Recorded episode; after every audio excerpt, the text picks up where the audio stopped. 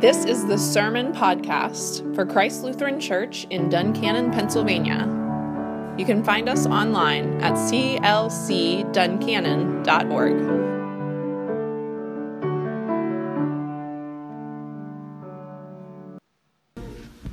The Holy Gospel according to St. Matthew, the fifth chapter.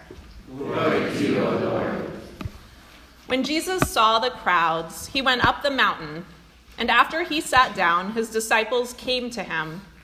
Then he began to speak and taught them, saying, Blessed are the poor in spirit, for theirs is the kingdom of heaven. Blessed are those who mourn, for they will be comforted. Blessed are the meek, for they will inherit the earth. Blessed are those who hunger and thirst for righteousness, for they will be filled. Blessed are the merciful, for they will receive mercy. Blessed are the pure in heart, for they will see God. Blessed are the peacemakers, for they will be called children of God. Blessed are those who are persecuted for righteousness' sake, for theirs is the kingdom of heaven. Blessed are you when people revile you and persecute you and utter all kinds of evil against you falsely on my account. Rejoice and be glad, for your reward is great in heaven. For in the same way they persecuted the prophets who were before you. This is the gospel of the Lord.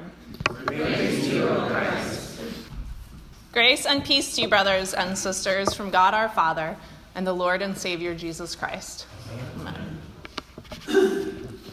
Matthew 5 records the words of Jesus that we call the Beatitudes. The Beatitudes are a list of blessings. Blessed are the poor. Blessed are those who mourn. Blessed are the meek.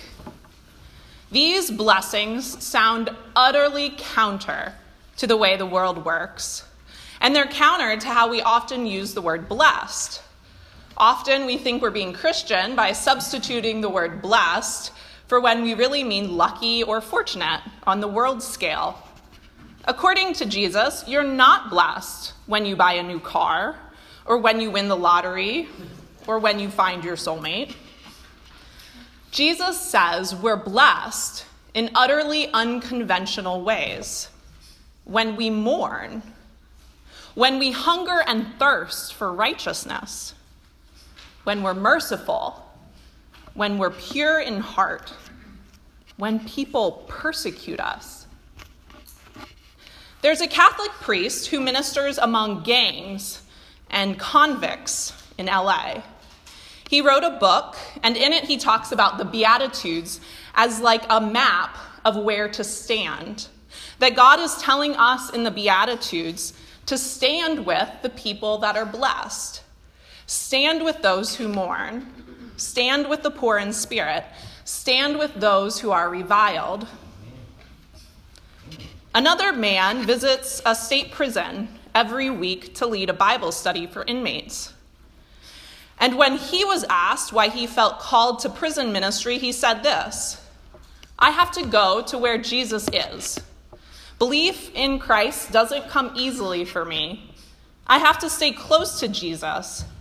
And I feel so much closer to our Lord here. I find his presence so much more believable in this place. To recognize Martin Luther King Jr. Day a couple of weeks ago, Alex and I watched the movie Selma. It's based on the historic events in Selma, Alabama in 1965. It's fascinating to see the dynamics at play during the civil rights movement. MLK and his followers worked to use nonviolent protests to make a change. The injustice being done was that black people legally had the right to vote, but were being denied that right because of the people in places of authority doing unjust things.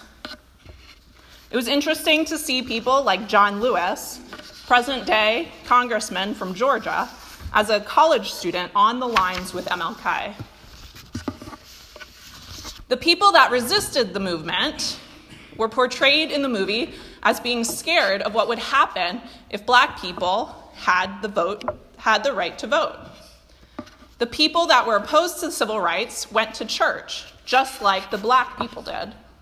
But they thought that their faith was motivating them to keep the status quo, to enforce laws no matter how unjust or corrupt, and to harbor ill feelings about anything that seemed to not keep the peace.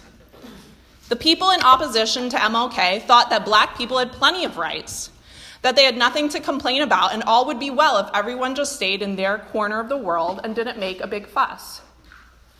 Those opposed to civil rights thought that the marching was creating tension and problems, but for those black citizens who were repeatedly denied the right to vote, they knew that, in MLK's words, true peace is not merely the absence of tension, it is the presence of justice.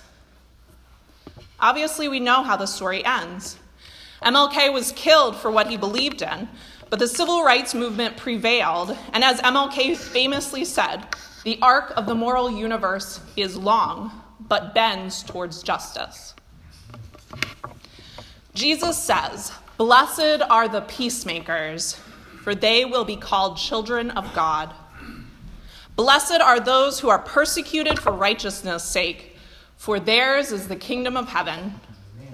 Blessed are you when people revile you and persecute you and utter all kinds of evil against you falsely on my account. Rejoice and be glad, for your reward is great in heaven. For in the same way they persecuted the prophets who were before you. Jesus doesn't say that the blessed are those who are comfortable, well off, or born into the right families.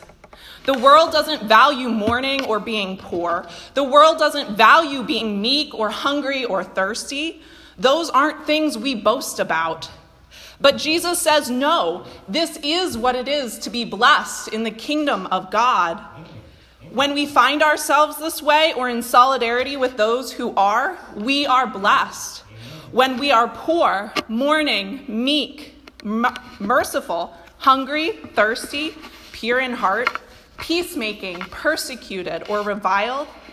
Jesus says, These are things that I care about. This is where I find myself. This is where you can look for me among the last, the least, the most vulnerable by your earthly standards.